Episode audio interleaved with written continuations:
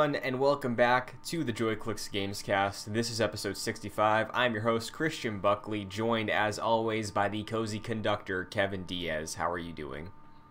Doing good. Doing good. How are you? Doing all You know what I'm saying? Doing all right. It's a nice overcast today. Everything looks gray outside, but it's not cold.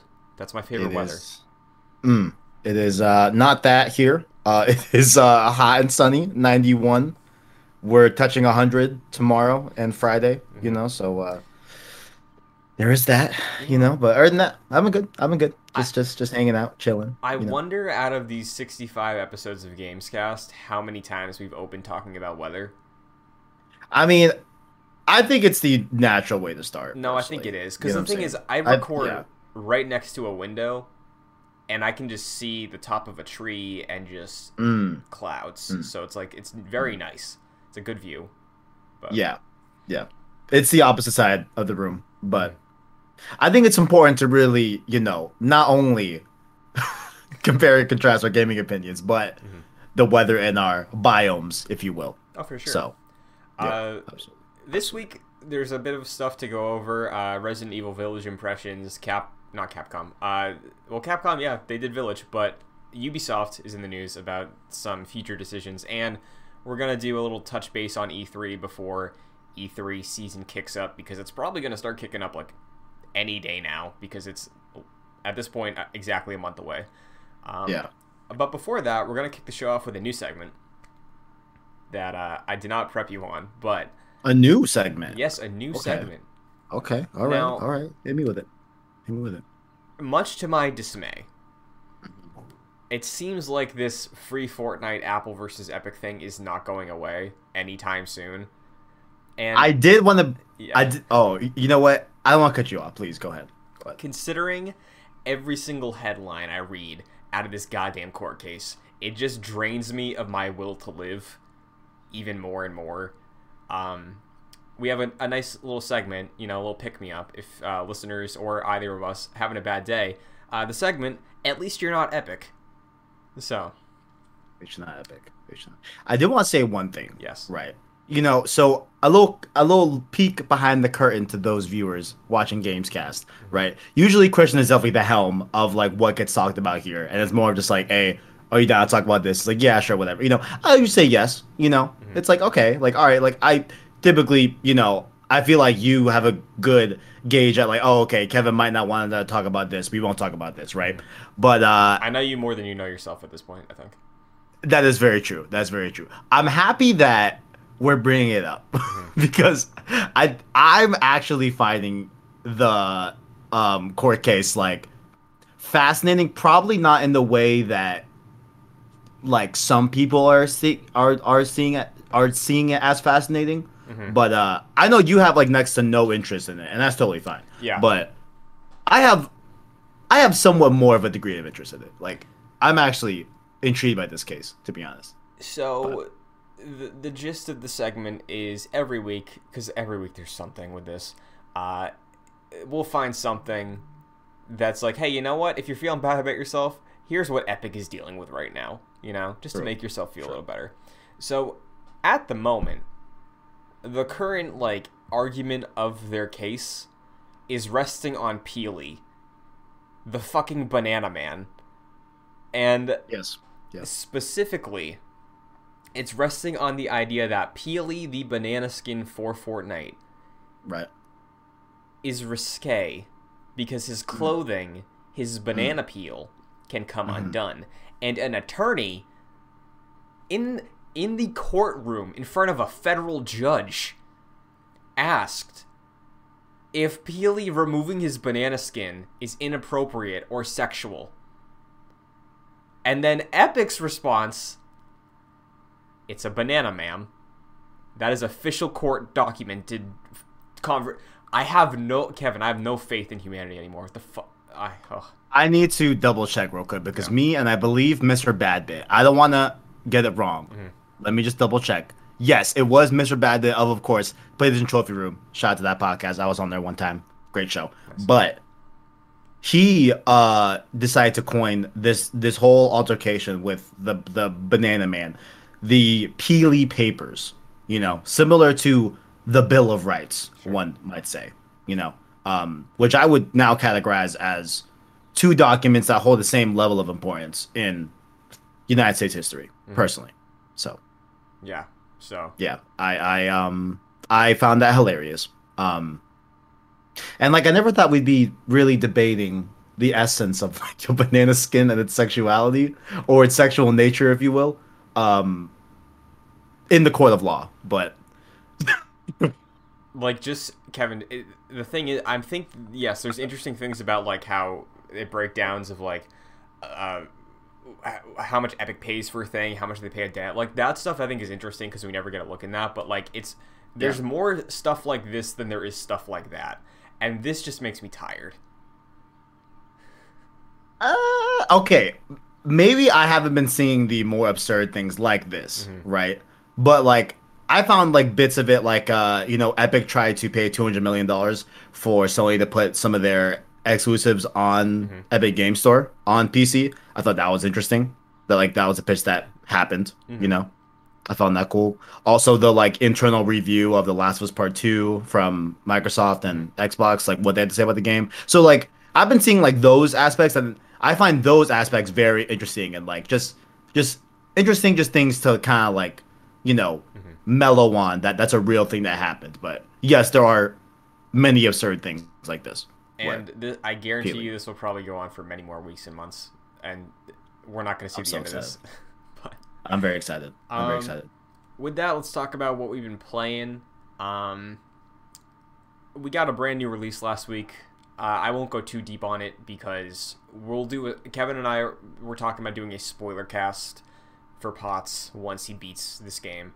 But as of Friday, no, sorry, since Friday, as of Sunday, the week of recording this, May 12th, I have beat Resident Evil Village. Now, Congratulations, good sir. Congratulations. at the moment, I gotta do a replay. You know, I played on standard, took me 11 hours. Uh, it is currently my second ranked in the series out of all the ones I've played so far, right behind RE2. Number two. Yes. Wow. Okay. Okay. For context, um, Okay. my top five. Uh, this has been altered since I replayed seven uh, on stream last week. Uh, let's see, Resident Evil ranking. It is number one, Resident Evil Two. Number two, Resident Evil Village. Number three, Resident Evil Remake HD, like the original one that's on PS4. Uh, RE4, then RE7. So. Okay. Okay. And I, I love all the games I just read off, right? I'm a huge fan of Resident Evil. I think Village is such an improvement over 7, a game I already loved, when it comes to the setting, uh, just shooting. Shooting feels much better than it did in 7. Uh, I personally like the puzzles in Village because where 7, I thought they were unique little things, like, you know, the shadows and uh, the escape room Yeah. sort of thing with the tapes. Like those were cool, but I think in Village it just feels so much more natural, and you're also constantly on the move in Village because of just overwhelming odds and a sense of urgency. Where seven, it's like there's periods where you feel like you're on the move, right? Like you're not constantly being chased by Jack Baker. You're doing that in the house for a bit, and then it's like okay, Right. I'm taking my time, and I feel like by the time you hit the ship in seven, the game loses some steam pretty significantly, especially on a replay. But Village, Yeah. I think it just escalates the entire time, and I was a huge fan of that.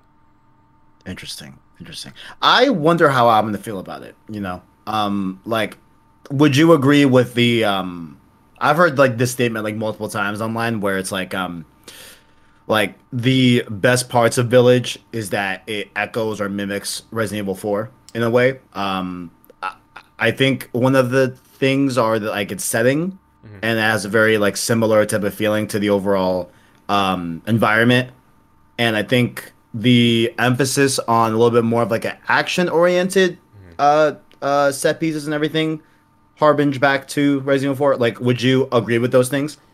Mostly, yes. Okay. Because I played RE4, right? And I really love RE4, but I think RE4 can use a remake. Absolutely. So playing Village, there were definitely times where I was like had a big smile on my face of like, oh, this is like a proof of concept. I think for how an RE4 remake could function. Um, Yeah. Which got me very excited because something that Village adds is the merchant, where there's a couple safe rooms basically in the game where the merchant will be, and if you explore the world enough, you can find treasures. Um, some you can like combine with others to become more valuable. Others are just like tiny crystals you can find, and you can sell those to restock ammo, buy new guns, buy weapon mods, and stuff like that throughout your playthrough, which I think is great because, again, it is more action based than 7 is, like you said, and what the impressions have been. But you're constantly, or at least I felt, I'm constantly being drained of my ammunition. So it never feels like I am safe because I know if I have 70 bullets in my handgun, by the time I reach the next save room, I'm probably going to have to restock because I'm just going to be tapped. And that happened pretty often. Um, so Okay. I think it's I think the action is definitely there, but because of the way it's paced, it's still very tense. And compared to seven, which like granted I knew some things about seven going into seven, but I think this game is maybe the scariest Resident Evil I've played. And You see that I have not heard. I've heard that like you know they you know heard critique about Resident Evil Seven and that it was like too scary and they felt a and and they felt the need to like tone it down for Village. Mm-hmm. And I feel like other people have said that. So I think you're the first person I've heard that says that, like it's scary. It's like the scariest one, which is interesting to me. But but please go on. yeah, like when I say it's the scariest one, I don't mean that it's not also the most ridiculous. It's more ridiculous than seven because by the end of this thing, it's like, wow, okay, they're like throwing some hail marys with some of these things, which I was a fan of. But yeah, seven I think falls under that category of like, as Ethan, you're this everyday guy who's going into this like Texas Chainsaw sort of thing. Like it feels like a B movie, um, like an American horror B movie, not really like how RE2 feels like a B movie survival thing. Um, it- so on that front, sure, I can see that, but I do think that there are moments of Village that when I see what's going on, I just felt more fear in my heart than I did with Seven. Like Seven, I was more of like jump scares of like, ah, there's Jack, or like, oh no, he's gonna get me. But like this was more, oh, oh god, that's disturbing, kind of. Um, okay. Okay. Interesting. Because like seven, I think isn't even scary as much as it's just like gross. Like seven, I uh, think is the grossest game I've ever played. I would use the word like eerie is how I would describe like most of my time with like Resident Evil Seven. Like I wouldn't say like I was necessarily like scared. I mean, I I don't think I'll ever really be like scared of a game, mm-hmm. right? Um, like even though like horror is like not not not my like big jam in life. Like I don't really like seek out horror media that much. Um, but yeah, like I would call Resident Evil Seven like a very eerie experience for me. Um, like tense, you could say as well, right? I felt that, but like I wouldn't use the word scary for sure. But Yeah, and okay, granted, part of this also could fall under the idea that like, I just think setting wise, Village is much more appealing to what I like out of a game like this than what Seven does. Because Seven is like, you know, again Texas Chainsaw, like the American South, the Bayou, stuff like that. But this is much more like gothic castles, uh, werewolves, vampires, zombies, uh, Bloodborne esque, very existential things. I'd say shades of PT as well in here in certain sequences, but um, yeah, all that combined, I think it's a great package. I think it's the realization of what they wanted to do when they went first person with seven, and I'm very excited for Resident Evil Nine whenever that hits. I hope it's soon. I know what uh, seven was 2017, so we probably got a ways to go before nine and a couple remakes to get out before then. But I'm anxiously waiting for Yeah. RE9. well, okay, that's good. Yeah, yeah, I, I'm I'm eager to check it out for sure. Mm-hmm. Eager to play it. Um, I think you told me be, before we started recording that you know there's some things that I might find quite interesting uh, Yeah. about Village. Yeah. Uh, There's there's one sequence that I will absolutely be in your chat for because I did not Off know- of- yeah. sorry, no, go ahead. Go ahead. So I heard people say like like oh there there was something that I, after I did it I had to put the controller down and like there's stuff I heard that and I was like oh what's this gonna be and there reached a point where I was just like actively out loud just being like no no okay no thanks no thanks and then like it kept progressing Wow. and I kept doing the thing and it was like oh huh like I have a picture of my face like because I was like jaw dropped I was like what um but Holy shit. yeah, Yeah. Okay. Okay. Okay. Am I gonna vomit? I don't think you're gonna vomit, but I think you're gonna be very disturbed. Like more so than you have been with anything I've seen you stream. okay. Okay. That should be fun. Yeah. Definitely. That should be fun. Definitely. Last thing I'll say, um, in terms of being a fan of the series because I played all of them last year, the connections it does make, they're not in your face, but the implications it has, I was like marking out. I was like, oh my god, this is amazing. Holy shit. Um, and that is in turn tied to like Chris Redfield too. So like, I again, I think if you just read up about his history or watch a recap about his history, you'll be fine. It probably won't Okay. be as big of a hype thing for you or a new player that isn't familiar with Chris, but um, for those that care, I think the the lore about Ari in this game is also very interesting too. So I see. overall, I'd Sounds probably good. give it like a nine. So big fan. Nine. Is it your current? Is it your current GOTY? Yes. hmm Cool. Capcom's got one and two locked down for me right now. This and Monster Hunter. So Hmm. we'll see how everything progresses. But speaking of new releases, Kevin, you wrapped up Returnal. Final thoughts on Returnal. Let's hear it. Ooh. Returnal is a very good game. It's a very good game. Very good game. Um, so Thursday night, I'm doing a run. It was a run where I'm like, okay, Kev, let's let's let's let's take it seriously. You know, let's let's try and get what you have learned, right? And let's see if we can really go go the distance, go go the limit, right? So my main, I think last week I was still stuck on the third boss. Um, I was able to get there and beat the third boss, right? And I think looking back on Returnal fundamentally, right? If you can learn as much as you can learn in the first act of the first act of the game, right? Because there's there's there's three acts in the game. Cause the cause like re Returnal now that I've beaten it, and I don't mind saying this, like, and I don't think it's like a huge spoiler. It's broken up into two different games, Christian. Like, there's Act One and then Act Two, right? Which both acts make the totality of a given run in Returnal, right?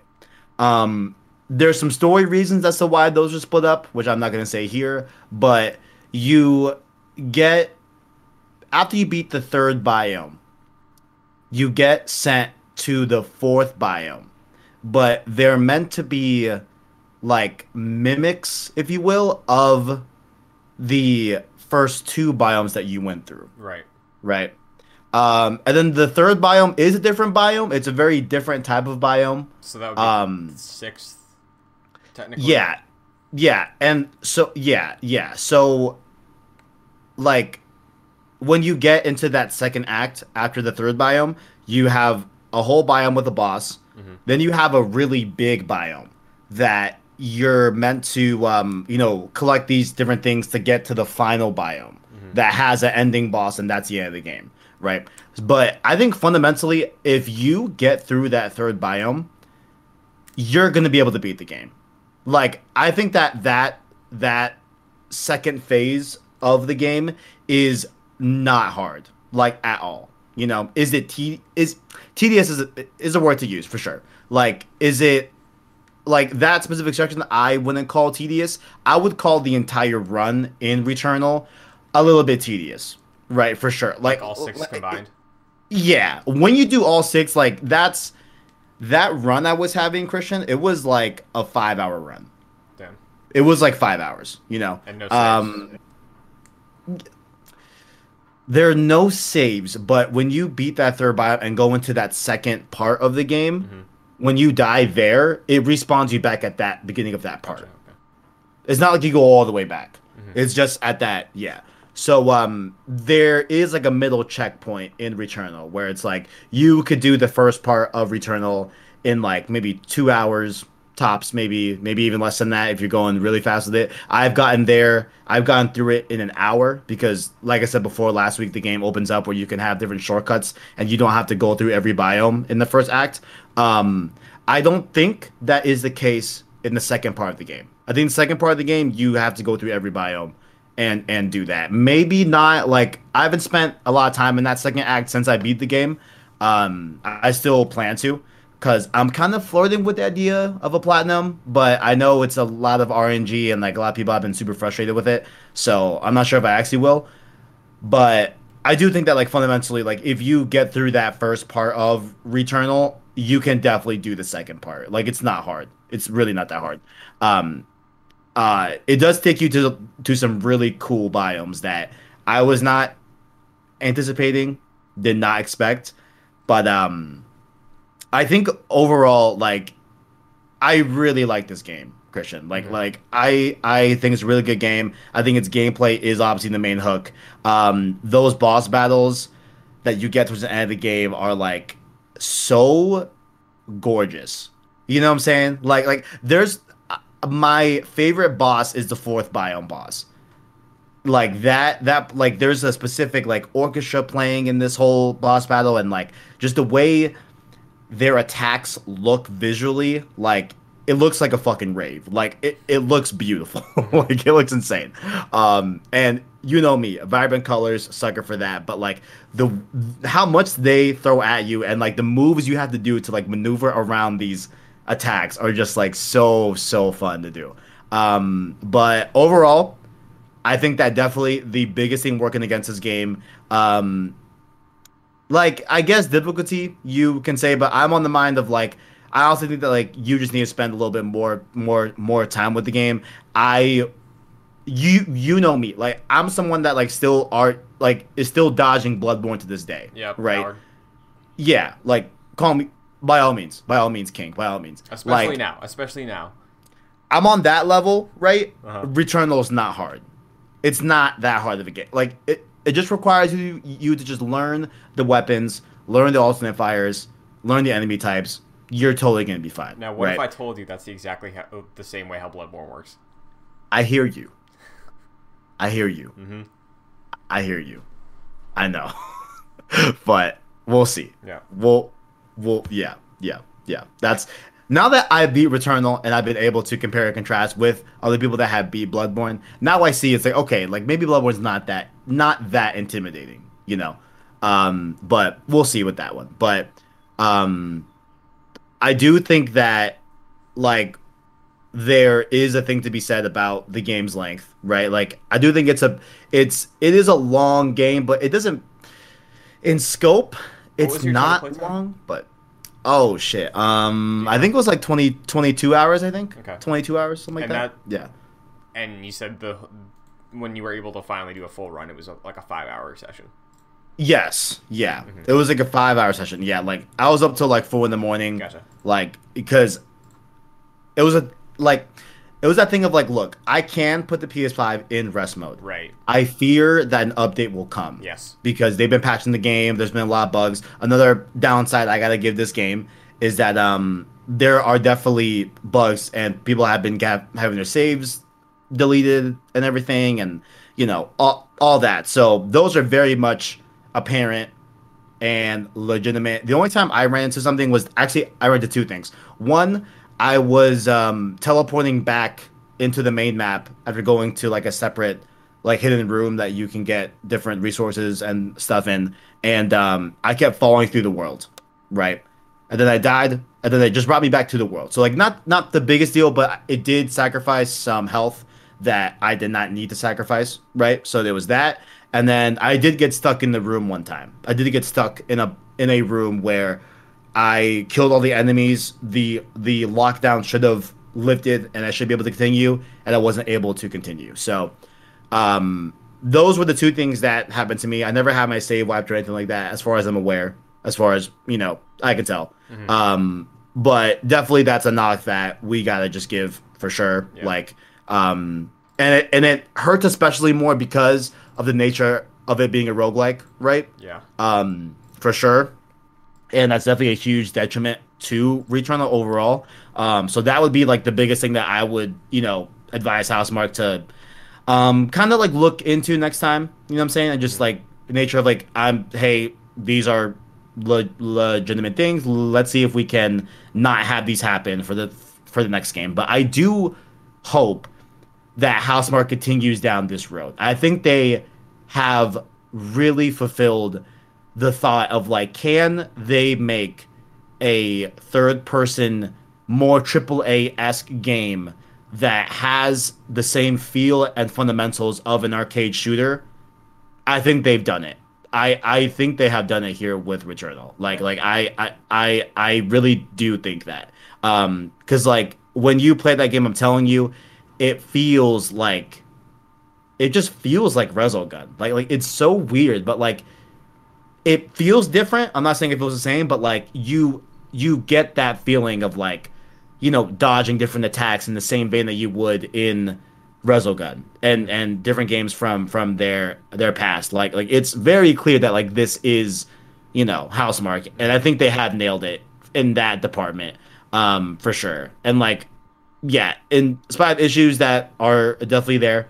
Um, and there's yeah, like I think overall, I, I think the game is great. Nice. I think it's I think you should definitely play it. Um, you know, if you have a PS5, it's the best DualSense. It's the best DualSense functionality I've played so far. That's including um, Astrobot. Maybe it's on the same level as Astrobot, but honestly, like I think there are just some ways that like they just really hit out of the park with the DualSense and all that.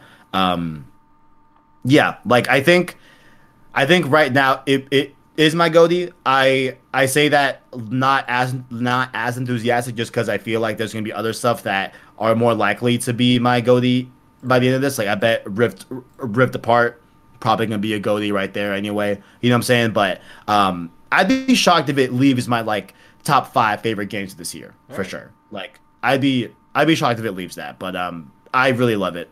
Story, good. It's definitely one that like is a very cryptic end, but like it all makes sense.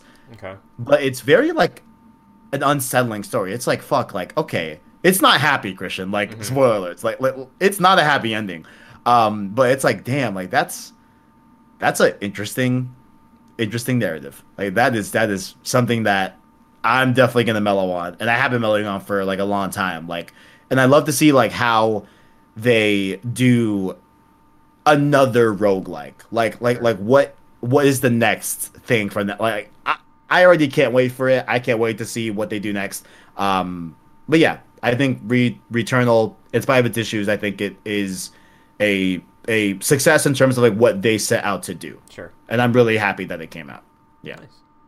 yeah. Um and I know I don't think NPDs came out yet, but it came out at the very end of the month, so I think the May NPDs are going to be where to look for like actual Returnal sales because it seemed like Returnal was going to be a make or break by the word of mouth sort of game yeah. because of the seventy dollar price tag and what it, they were showing it to be.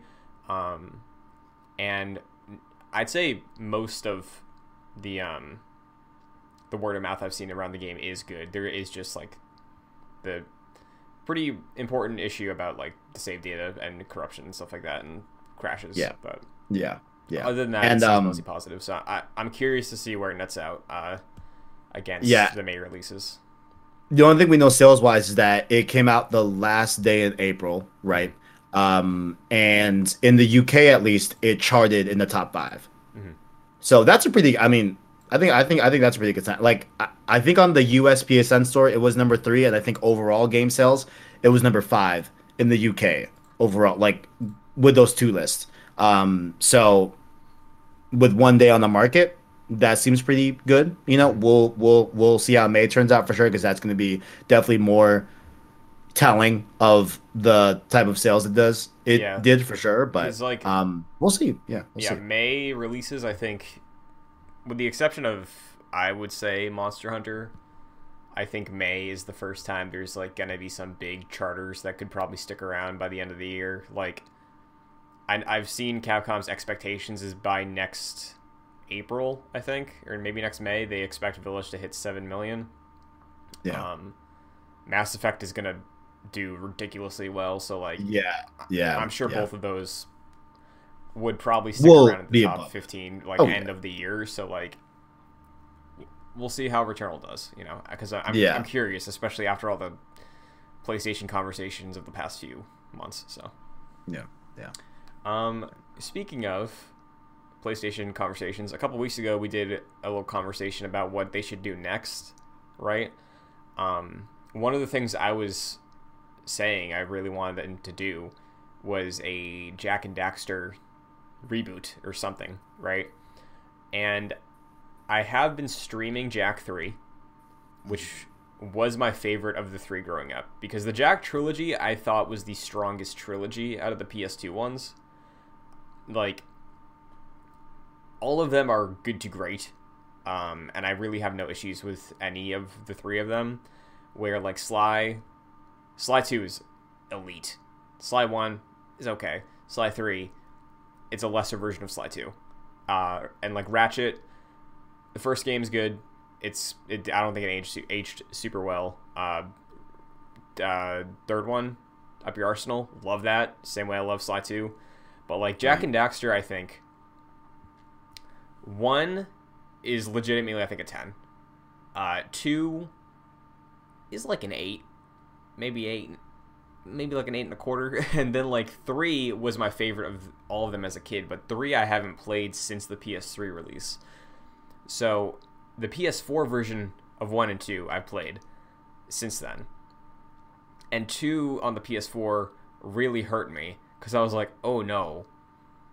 3 builds off of 2 i had a great experience with 1 and 2 was uh, not great for me on ps4 so how am i going to feel about 3 is it still going to be my favorite i'm halfway through the game right now so i can't say if it's my favorite of the three anymore but i can say that i haven't been disappointed and after playing jak 2 jak 3 is still hitting for me in the way i hoped it would have despite the pretty terrible ps4 port of 2 and 3 so I see. I see. yeah Yeah, I bought the Jak collection, as Yeah, you know, exciting. recently. Yeah, so so that's that's that's on the list Mhm. for sure. I still haven't gone back to Resistance as well. I definitely need to do that. Mhm. You know what I'm saying? Um, uh, but yeah, yeah, no, it's it's definitely on the list for sure. So Yeah, and I, I think the the biggest takeaway for me so far is just reinforcing what I was talking about before, where Jak Three I think is the one that really sticks with me when I talk about PlayStation bringing back Jak and making it this really fleshed out, deep lore, interesting world series. Because Three introduces all this stuff like this crazy prophecy. Um, Jak 2 is sort of like a GTA game where you're in this futuristic industrial city, and then Jak 3, right at the beginning, uh, the city's at war, and then you get banished to the wastelands, and then it starts out with this whole like Mad Max sort of civilization, and you're in like an arena combat thing, and then you have to go back to the city. Like Jak 3 introduces so much cool stuff to build out that world at the end of a trilogy that I really think like if somebody like a Bluepoint were to take the major beats and history from the Naughty Dog trilogy and like just condense that into a simple straightforward bible for Jak and Daxter and then blow it up and make a brand new thing off of that it could be incredible because there is some really cool stuff here. And playing Jak 3 the last non-racing game they made before they made Uncharted, I do see like shades of the Uncharted one, uh, like cinematic direction and stuff, and set pieces in here because uh, there's some cool stuff, and I think the Jak trilogy is very special. It's very special to me for sure, and I love it so much. I just want to see it come back. So I have a theory. I think in uh, Rift Apart, I think one of the uh, dimensions you go into will be Jak's dimension. See, I would love that, but at the same time, what what does that lead to? Is Insomniac going to make a Jak game? I Oh don't no, think they would. absolutely not. No, a- absolutely not. Absolutely not. It's just like in the past Ratchet and Clank games, you know, th- th- there's plenty of callbacks to Jak and Daxter, and, Right, yeah. and like, there's that picture on the wall of them, like literally. I think in Going Commando, I think, and and one of the the, the, the like original original trilogy games. Yeah. Um. So I bet that happens. I bet. I bet. like, I think I think that's the closest thing this year that we, that we get to seeing Jak and Daxter. Mm-hmm. Maybe. Who knows? Yeah. But speaking of something special to you, you're continuing your journey with Final Fantasy 15. You played the Gladio DLC. Um, yes. Yes, sir. Yes, sir. You can be as detailed as you want, but how long was it? Was it like two hours, an hour? What was it? No, it was like an hour and forty, maybe hour and a half. Um, yeah, it wasn't wasn't the greatest DLC. I'm I'm gonna say it. I wasn't I wasn't that um that that enthused playing it.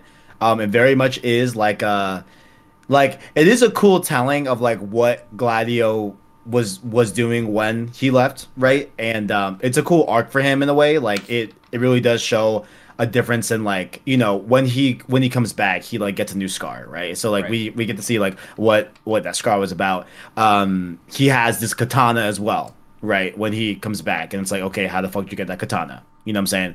Um so we we like do get that telling. And it's like very much like a just a straightforward like hey let's tell how gladio is more empowered to really take on the helm of being the king's shield right, to protect Noct right to to protect the incoming prince um from this big threat that is incoming and all that. And like it it, it, it really does like give good good context to certain scenes where um i thought it was a little bit confused not not confusing but like there's parts in the end of towards the end of 15 where Gladios gets like very critical with Noct and like very serious and like ends up being like the tough love guy in the group with Noct, right? And like you don't really fully understand like where that comes from until this DLC, where it's like, ah, like Gladio did a lot to be here and to and to and to be at this be at this position to be the shield for Noct, right? And and and like you know really bolster him up, right? So from a from a story perspective, like I think it does what it's out to do. I think it's a really great story. Um, Gladio is fucking daddy, fine as hell. So you get more Gladio, so hell yeah, right? Um, Two questions. yes, yeah, Um, first, do you? Because I I see what you're saying about the scope of it and what it does in hindsight. mm-hmm. I think Gladio leaves around like chapter seven or something, like to go do the thing. Uh, before, it's it's definitely before you hop on the boat, because I yes, experienced yes, it. yes, But yes, yeah. the first question: Do you wish that you played this chapter of his DLC when he left, so you could just be stewing on that for the rest of the game? And two, No. okay, Sorry. Okay, go ahead. Go ahead. two, this is your first time playing a DLC for a Yeah. Final Fantasy. Yeah. How does this paint your expectations for the intermission chapters? Yeah, yeah, we definitely talk about that. Okay. Um so um no, because like um I don't even know if you want to know. This is a very light spoiler, Christian. Yeah, yeah. You know what I'm saying? But like you may take this as like kind of heavy, but I don't think it's gonna be that heavy. Like Yeah, I, I know. I know some stuff happens in 15. the whole context of these DLC, seemingly from from what Gladios was. I haven't played Prompto, Ignis, or um, Ardyn's stuff yet, but I definitely will. Right? Um, they're at the last campfire in the game, right before they go off and do a big thing that you know plunges into the end of the game, right? Um, so in this campfire, they're like Prompto asks Gladio, "Hey, like, what did you do Gotcha. when you left? Like, like, like, why did you get that scar? Where'd you get that katana? You know, like, what, what happened? You've you've never really told us that. So that's as him, you know, re retelling that. That's that's when you're playing it. So I think it does make sense to ultimately like play it at the end of the game, just because of those cutscenes that you know, put you in a scenario that you have not experienced yet in the full 15. So, um, I know like on paper, it does seem like it would sound good to do it in the middle of the game. I don't think you ultimately want to. I think you want to play 15 and then go play the DLCs. Gotcha, okay. To be honest, yeah, like I think that's a better way of constructing it, just because it's a retelling mm-hmm. of a certain point in the game that is at the end of the game, gotcha. right? I'm a little worried about the Yuffie DLC in terms of gameplay, even though I shouldn't be because we've seen more mm-hmm. in the final trailer of that gameplay, and it seems to be a lot more of like Final Fantasy VII gameplay, right? Yeah. That like looks to be like a lot. We're battling Deepground stuff. The only sore spot I'm having is like, man, I wish I wish my boy Valentine was here. Mm-hmm. Like I wish my I wish Valentine was fighting Deepground right now. But um y- like Yuffie fighting Deepground definitely makes sense. It's it's, mm-hmm. it's totally fine. Um but where, where where my hesitancy is is that Gladio's DLC I found to be like very boring gameplay. You know what I'm saying? Like like playing as Gladio maybe it's just like the type of character he is. Like I don't tend to like being like the big um, you know, tank, right. if you will, archetype in games, right? Like that's just not my favorite type of combat. And like I wouldn't say it's bad and like there are certain parts of like, you know, you you keep doing like hits and you're able to do some of the higher tier team link moves that you would that you saw in 15 right. with gladio you're able to do those by yourself as a controlled move so like that part is really cool and different stuff and there's different ways like you're able to rip off certain concrete pillars in the map and use that as a as a melee weapon um, you're much slower in that vein when you're carrying like this big ass literally it's huge, right. like a big pillar and stuff like that. Um, but it was very much like, yeah, you're going down these like really, really slim corridors. You fight a few things, you get a boss, you collect like a soul, and you're gonna, you know, keep going down this like trial, right? Um, very short, you know what I'm saying? But like I just felt that the gameplay like wasn't that great. It very much felt like, a, oh, let's just tell this story, right? Story's good, but we got to make it playable. Yeah. Let's just have Gladio do these trials that are very fucking easy, mm-hmm. you know, and like it is what it is. So, um, two things I'll throw so, yeah. in also of like, I think with 15, it for you know you're playing it a couple years later. It's yes. important to remember like the big focus from memory for 15 was the team link stuff, and I think probably splitting up to a solo character that's not Noctis, that doesn't have the that, warp strike, probably makes it feel like it's weaker. Very good point. Very and, good point. Also, I miss warp strike so fucking I, much. It's oh so good. God. And the other thing is, um, I think intermission will probably be better than yeah, this, sure. just because 15, with the exception of like the MMOs, 15 is the first game where expansion content DLC was a thing. Because remember, like, I think we talked about this before when you finished. Like, initially they had like a multi-year plan for post-launch content for 15 of story content. We are gonna get an Aranea episode. Like, there were all these things planned that just got axed. Um, yeah. yeah. And I don't know which one released first. I forget if it was Gladio or if it was a different one, but the Gladio, Prompto, Ignis, and Ardyn, that is like their first real foray into story based expansions. I see. Kind of, because like Kingdom Hearts has had like Final Mix, which is like a GOTY version that has a lot like more content in there, an extra episode, similar to what Intermission's doing for Intergrade. Yeah. But I wouldn't be too worried, maybe like scope wise or something, because they probably they've learned things. You know, they did four episodes for fifteen, so they're probably going into this with something. I say that also remembering Kingdom Hearts 3 Re Mind, which came out after all these. Again, that wasn't amazing, but we'll see. yeah, yeah, yeah. Like if I if if they had not put out that final trailer for FF7, mm. where we see more context of like Yuffie's gameplay and everything, she definitely seems like as fleshed out as one of the core characters yeah. in FF7. So I shouldn't be worried.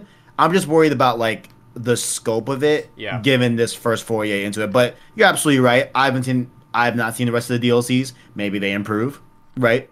And obviously, FF, FF 15 came out a few years back. This Yep. is a new game, so yeah, like I, I probably shouldn't be worried, but I, I'm a little bit like uh, a little bit very very ever so slightly worried, but like Just trying to be a- helpful, you know. yeah yeah yeah for sure for sure. Kingdom for. Hearts to remind was 2019. So recent example. Just prepare. Dude, I if fuck if intermission's bad, I'm gonna I- be so fucking. like I don't think it would be bad, but like Yeah, if we're hoping for earth-shattering more hype or anything like like it's it's probably going to be as good as just a single chapter of that game that's before the second half you know like that's Yeah, probably what yeah. you can expect this this DLC I'm going through this month is just gonna be just to just to get me back in the Final Fantasy movie because I'm I, I mean not like I'm never out of it, but I just cannot fucking wait for Intergrade. Like I I I, I need that expeditiously. So- So, but yeah, like ultimately, you know, I think lore wise, story wise, I think it was a really great DLC. Mm-hmm. Just gameplay, I didn't find the most enticing and like the most fun ultimately. Sure. You know what I'm saying? Uh, two more things about uh, 15 before we move Yes. on. Um, I'm sure you're aware of this at this point, but there is a book that came out for 15 that takes place like after everything to just wrap all the stuff up. That was like, Huh? yeah, I did not know this. I forget what it's called, but if you look up Final Fantasy 15 book on Amazon, you'll see it. The cover is like Noctis and Lunafreya just like standing somewhere. Oh my god. So, uh, if you No, once you I finish all the DLC, I recommend the book. Probably, I'm gonna be doing that once I finish everything too. Um, Speaking of books, I also got Press Reset, Jason Oh, nice. Schreier's book. Got that. Pretty cool. The other Pretty thing, I think you should look into Final Fantasy Versus 13 if you haven't, because that was what 15 originally was going to be when Tetsuya Nomura, you know, Kingdom Hearts man and Final Fantasy 7 Remake man was in charge of this game. Interesting. Uh, it's a very, very interesting history that I think you might be interested in, because there's probably like 20 minutes worth of footage from Versus 13 before it got basically rebooted into 15. So, pretty cool. Hmm. Okay. Okay. Um, That that book is a good call. Thank you for that. oh, of course, yeah. Because I'm I'm very interested in that. Yeah. And lastly, you mentioned Scourgebringer for the Vita. Yes. Yeah. I don't got a lot to say because this game is fucking hard. This game is very hard. Um, uh, I have touched the second area, but have not found a lot, of, a lot of a lot, lot of success in there. Um, I still do think it's fun. I think just more of just like I just need to spend more more time with it. Um, I say that even though I feel like I've spent a lot of time in the game. Um, maybe I'm just not that good at the game. I, Genre? I don't know. But it's a roguelike. Okay. Yeah, it's a roguelike. Like I think a big thing is like I wish I could play this game using a controller. Right? Mhm. Cuz like there are important things that are mapped to the back touchpad Can, that I find myself accidentally hitting. It's not the best. can you not right? do that with a Vita? What? Can you not sync a controller to a Vita? I thought you, you could do that with the PSP Go. I think you can. I haven't looked into it fully. Okay. I haven't really done that for you. I'm just thinking. I'm just thinking like from the dome, like what I've been thinking about Sure, about yeah. Scourgebringer. Um, so like I'll look into that and see because I think I'm gonna have a lot better time playing this game on the controller, Sure, right? Like it's a similar thing of like there were certain games on Switch that like I don't think I could have got through like Katana Zero, uh, like playing it with the Joy Cons. You know, like I, I just don't think I could do that. Sure. Like it- just won't it just won't feel as good. Um, so I think this game I definitely need to figure out a, a controller setup for. But I still think it's pretty cool. I think it's a really you know cool game, and it's like, um, I think it, I think it was like fifteen bucks. So like it's definitely a I say pick it up for Vita because why not? One of the last Vita games besides this other Aqua Kitty game that I think came out this week or something like that. Like those are like some of like the last new Vita games that are going to be released. Um, but um, I think this is a good pickup for sure. I'm I'm liking the music. Gameplay's fun. It's just incredibly fucking hard. Um, You know what? So yeah. You know what you should do? what's up? I know you're kicking around TikTok stuff. Become the Vita guy on TikTok. I haven't seen a Vita guy. Oh, I should be the Vita guy. You should be the Vita guy on TikTok. Because I could, I I think I could sell anyone on a Vita. Yeah. I think I can make the case that it's better than this. Okay, maybe not. No, Uh, but that's what you want. You want that engagement. You want those comments. Right. Right? I need to I need to rustle some feathers. No, this is what you do. First TikTok. Okay. Why you should buy a Vita in 2021. Oh, there's so many reasons. You should do that. There's so many reasons. Absolutely. And then if that blows up, just do TikToks about a bunch of Vita games and become the Vita guy. Okay. Maybe maybe you rebrand into that Vita guy instead of VK, uh, TKD. You know, on uh, all your stuff. We'll see. Mm, mm, mm. Um, Freedom Wars, yeah. Persona 4 Golden Mhm. belongs on Vita. I don't care where it's at right now. Mhm. You know? Well, uh, Kevin, you hear about this? Hear about what? Skull and Bones got delayed again. Big shocker. Yeah. Is that game gonna exist? uh, it's not gonna exist. That's such a. Bummer. I I tweeted it. I I felt kind of bad about saying it because you know like, there's people working on it, right? Like it, it it's a product, right? I still don't think it's ever coming out. At the same time, you know, I think that I can find a way to feel bad about that statement, but also say it with with not little regret. See- you know, what makes me have a, a little nugget of hope, right? Because now it's coming fiscal year next, the next fiscal year, so sometime between April 2022 and March 2023. Um, what makes me have a little bit of hope, optimistic view, is that hey, you know what? It's been delayed so much because they really took it to heart and were like, we should have just made an Assassin's Creed 4 Black Flag sequel into its own pirate game, not just a naval combat game, which is what Skull and Bones was shown off as. Everyone was like, why can't I walk around as a pirate and go treasure hunting and do all these things? Why is it just boats? So I'm hoping the extensive delays are because of that, because they're just making it a full blown third person pirate game to destroy every other pirate game the way Red Dead is the only cowboy game, you know? Like, right? that's my hope. It's just I just don't know. Like, is there a fever pitch wanting for? Uh, I mean, for like a pirate game, but then you'll throw at me. A there's um that Xbox game. Fuck Sea of me. Thieves. Um, Sea of Thieves. Thank you. Yeah. Like, if it could hit that similar type of context, I think it could be good. Mhm. Um, for sure. Like, and and admittedly, in Valhalla, not gonna lie, I kind of miss boat battles. Mhm. I, I'm not gonna lie, I kind of missed it. I mean, know? I love Black Flag. That's one of my favorite Assassin's Creeds because it's just Yeah. a pirate game where you're Right. pretending to be an assassin. Like that's the story of that game, and it's just a full blown like Pirates of the Caribbean game. Basically, it's super cool. So Is it Caribbean or Caribbean? it, I think it depends on the context. Really? Yes, because like I'm going on a vacation to the Caribbean, Pirates of the Caribbean, the movie. I th- I think there's two different. I think that's it. Do I say Caribbean ever? Are you gonna go on a I'm going vacation to to the- the Caribbean? Caribbean? No. Yeah, you're right. I don't say I'm going on the trip to the Caribbean. No, I don't say I'm going on vacation to the Caribbean. Right. No, that sounds wrong. Yeah, that, that sounds all types of wrong. Caribbean, but it's Pirates of the Caribbean. Interesting. It's weird. It's very really weird. But I, I have been there though. Very very nice. Very nice. also, really enjoy that first Pirates movie. So like, if we ever get a Pirates game, that'd be really fun and real cool. I'd love it a Ubisoft pirate game. So. Skull I had a Bones- Pirates game on on DS. Yeah, I had a couple on the PS2. Yeah, yeah. Um, I had on DS. There's a Pirates of the Caribbean world in Kingdom Hearts 2 and 3. Those were real fun. But like, Nice, nice. yeah, Black Flag 2, but not Assassins. Just please make Skull and Bones that. So we'll see. But Davy Jones underrated CGI. Still out uh, oh yeah, it still looks great. Still looks great. I agree. So this news comes alongside Ubisoft making some statements about their plans and their outlook on things, where they're not not making their games the way they do, right? They're not scaling back on their AAA efforts, but they're making a shift in priority at the moment where it seems like gone are the days where we get Assassin's Creed two weeks after Watch Dogs. It seems like their big AAA games are going to be much more spread out than they have been this past generation. And to supplement that, they're shifting focus to live service, free to play versions of most popular IP in their staple and riding those in between the big Far Cry or Assassin's Creed or Watch Dogs or Ghost Recon, right? Like that Right. is- is their new strategy.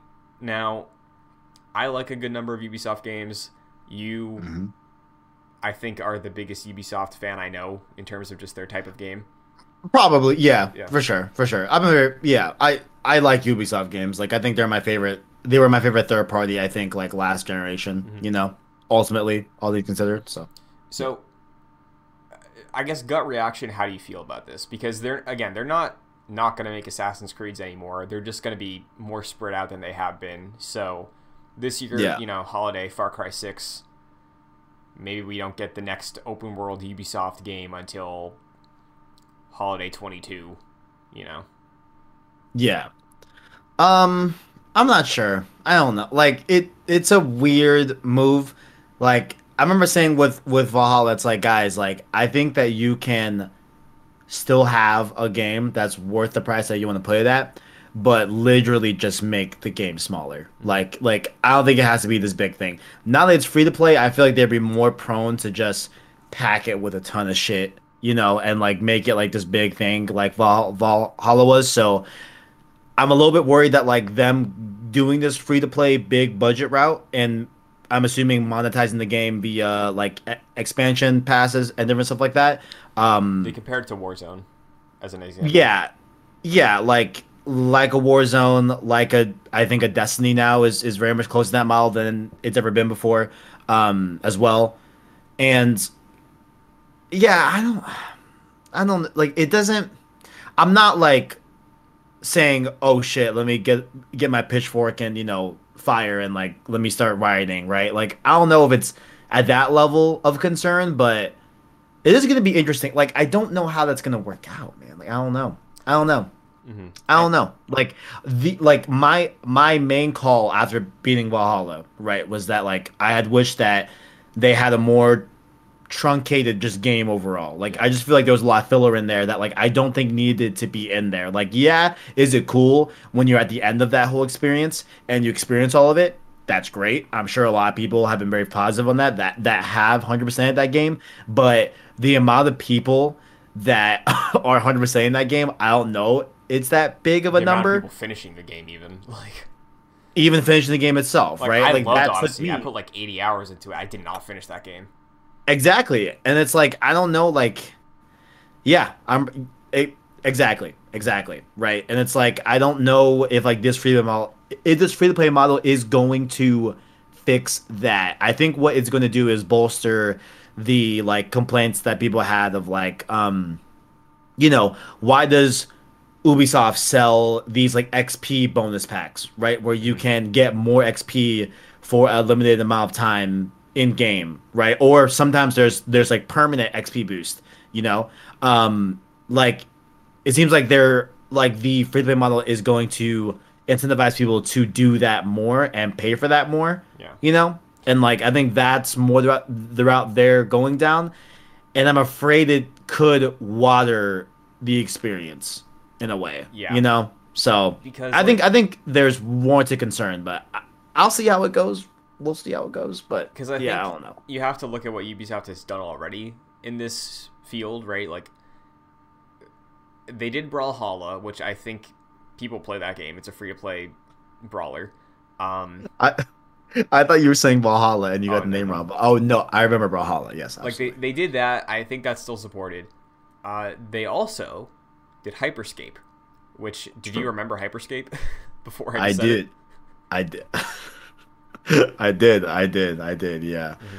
Yeah, that's uh definitely not Damn, I forgot about that game. Exactly. I Right? haven't Like, thought about that game in a while. Yeah. they did note uh, in another update post i think they had like an investors meeting or something where some of this info came out of and they did say like hey we've learned lessons from hyperscape that we're going to take into the next projects we do that are like that uh, one of those being a free-to-play division game that is coming alongside a division mobile game and we do know there's going to be more content for division 2 so there is still that traditional expansion thing but the division heartland is launching sometime in the near future at the earliest probably like late this year. Uh, we'll probably see more about it at this year's ubisoft presentations but like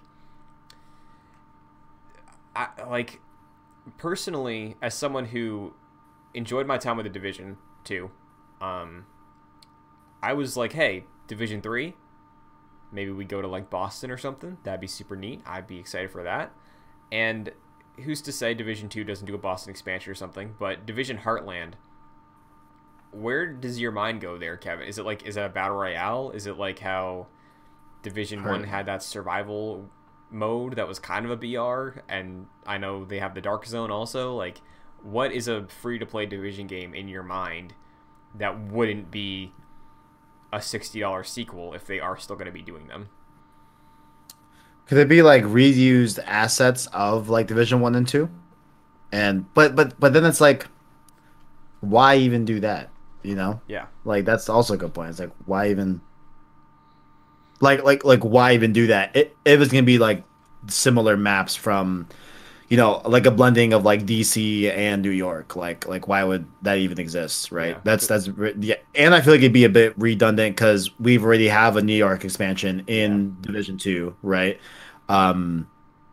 Yeah, I'm not sure where where that would go. I don't know why Heartland. I knee jerk was like Bible Belt territory. that's what but I think too. Because How would that make- There was an image how would that there. make It was like a water tower, and it looked like some Far Cry Five environment, kind of. So I thought. The same Yeah, yeah. It's like, are we going Bible Bible Belt? But like, how? Damn. So does that? Okay, you're onto something, Christian. You're onto something. Battle Royale. I think the Bible Belt has a lot of big open spaces. I think I haven't been I haven't been to the Midwest a lot. Um, I could see that. Okay. Yeah. Okay. Okay. Does that, That- excite you that though? sounds- That like that's the priority of the division franchise at the moment. Not necessarily. Okay. No, I would have loved like a Division Three. Like I know you want that Boston update. You know, I let's let's let's let's kick that. Maybe I'm biased, right? Because I don't know the full love and scale of of uh Boston, right? Sure, it's a fine city. It's a very Right. different city because New York and DC are grid based and Boston is hub based. So I think it would Yes, be very yeah. different and good for like a, a sequel. But yeah, I would put that Division Three Boston expansion sure. under the tail of a Miami division game, baby. Let's go. Let's go. Bring bring me that. I think I think that'd be cool. That's what I would personally want. But like, you know what? We can flip vice versa. It's all good. You know? I think we can have both, you know? Yeah. But um But yeah, like yeah, like uh yeah, it's a it's a interesting move overall. Um free to play, you definitely got to assume like there's no way it's just like a free to play like exact trim of the division gameplay yeah. loop, right? Like I bet it is gonna be something different. I think you're right about that. I think Battle Royale kind of sounds like something that would be it, right? Um, yeah, and like I, I'm not too like jazzed about that overall. I mean, m- maybe it wows me when we see it. Maybe it's released. I mean, not not released, but like maybe it's shown at um at um um you play this summer. I think they have a date for that. I think I don't know. Yeah, I I think for me, it's also the question of just like how far spread out are these things going to be now. Like, if Far Cry Six is this year, and Assassin's Creed is next year, wins the Star Wars game, wins the Avatar game. Like, how do they work those in here? Because like, those are titles that I have an interest in. Right? I like Assassin's Creed a lot. I'm I I enjoy the Avatar world, so I'd be curious to play an Avatar game. I love Star Wars.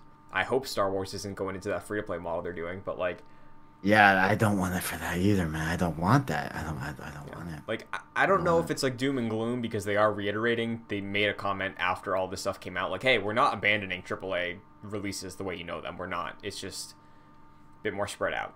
So we'll see Right. how big right. of a thing that becomes. Yeah. Yeah. My yeah. Like I'll also stick by like my main thing that m- my main thing that I hope for a change within Ubisoft games is just the scale. Yeah. I think that they're just over and like to be fair, right? I don't I don't think it's a bad thing to have a necessarily quote unquote like over bloated free to play experience in a way. Like I think that's a little bit of a different context where I think like that could work, mm-hmm. right? And be fine, you know? Ultimately, like in that that offers a lot of replayability and, and it allows players to be hooked into the game longer, thus making them um, be more inclined to, you know, pay for micro pay for micro transactions and stuff. So I think that system would work better, right? And you're not meant to like beat a free to play game necessarily, Yeah. right? Or like see anything through to like a main quest type of vibe, right? Yeah. Or maybe there is that. I don't know, but like that is a little bit more forgiving as opposed to like a seventy dollar title where like I hope there's more of a refined mm-hmm. type of structure that isn't too bloated. You know what I'm yeah, saying? and that's for the longest time, even before this. That's why I wanted, like, hey, if if Assassin's Creed is just gonna keep expanding and expanding, like, bring back Prince of Persia as this real Yeah. tight experience. And we are getting that remake. I have no idea what's up with it right now, but we'll see what happens with Prince of Persia. I hope that series comes back. Um, but honestly, I'm really surprised they compared it to Warzone because thinking Ubisoft and thinking a free to play model, my mind went to Genshin because Genshin is an open world that is quest based and Mm. it has gear and stuff like that. So, I yeah, I don't know. Very curious about this. Uh, I'm sure they'll talk about stuff in this vein at E3 and their uh, Ubisoft forward thing this year, but we will see. But as of right now, it is May 12th, 2021. Opening up a time capsule once again because in two days, a day and a couple hours, the Mass Effect Legendary Edition is hitting the Yes, sir. long awaited remaster of I'll say it. Probably the best trilogy in games. Um Damn, Christian, you can't just be throwing that out there willy nilly. I mean I'm not You know what I'm saying? for it. I mean, yeah, I know you're definitely not. Um, definitely not. so the the way we did for Village, I think we did one for Village, the way we did one for uh Returnal. Opening it yes, up sir. this is a series that I have a stake in. I really love two. Uh, two's a top, top all time for me. Uh, three, I don't think three's that bad. Really, it's just the ending people don't like, and I didn't think it was terrible. Um, Okay. I'm excited to play one because my only experience with the story of Mass Effect One was from a visual comic that took about ten minutes at the beginning of Mass Effect Two, because they were like, "Hey, the choices for the trilogy they carry over. By the end of the trilogy, you're gonna have all your choices from one are gonna be affecting things in three. But on the PlayStation side, because Mass Effect One was an Xbox 360 exclusive, I pick up Mass Effect Two. It's like, what the hell happened before this? So Right. I ran through all the major choices. I think there's like four big choices in Mass Effect 1 that I got to see and make my choices in the comic, and those affected my 2 world. But I've never played one, and one absolutely got the most heavy lifting. Like, one comparatively with the original versus what they're showing here seems like a really intense and I think very impressive remaster to the point where it looks like a different game. Um, so I'm just excited to experience one and see that whole trilogy carry over because it never really was able to for me. But Yeah. for you, I know you're excited to play Mass Effect. So Yes, what's sir. what's on your mind with Mass Effect a couple days before the trilogy hits? Um, I'm just excited to see like where the feedback comes in from those that have not played it, that are in my seat right now, that will be playing it day one. I don't, I won't be playing it day one. You know what I'm saying? Um, but I, I'm excited to see how they feel about it, especially because you know I know people that have played the game are just gonna love the game again, right? Like, That's that's pretty easy to tell. But um, newcomers, I really want to see how they feel about the game, um, and I really want to recreate like a few. I think it was two summers ago. Um, I binged the entire Borderlands series in a given summer, right? And I want to recreate that with Mass Effect, right? Um, because like just on on paper, everything I've heard about Mass Effect, I should love this game, right? Like I I should love and adore this series. Um, but we'll see. Maybe I don't vibe with it. Maybe I don't like it. I don't know. But um, yeah, like I have pretty high.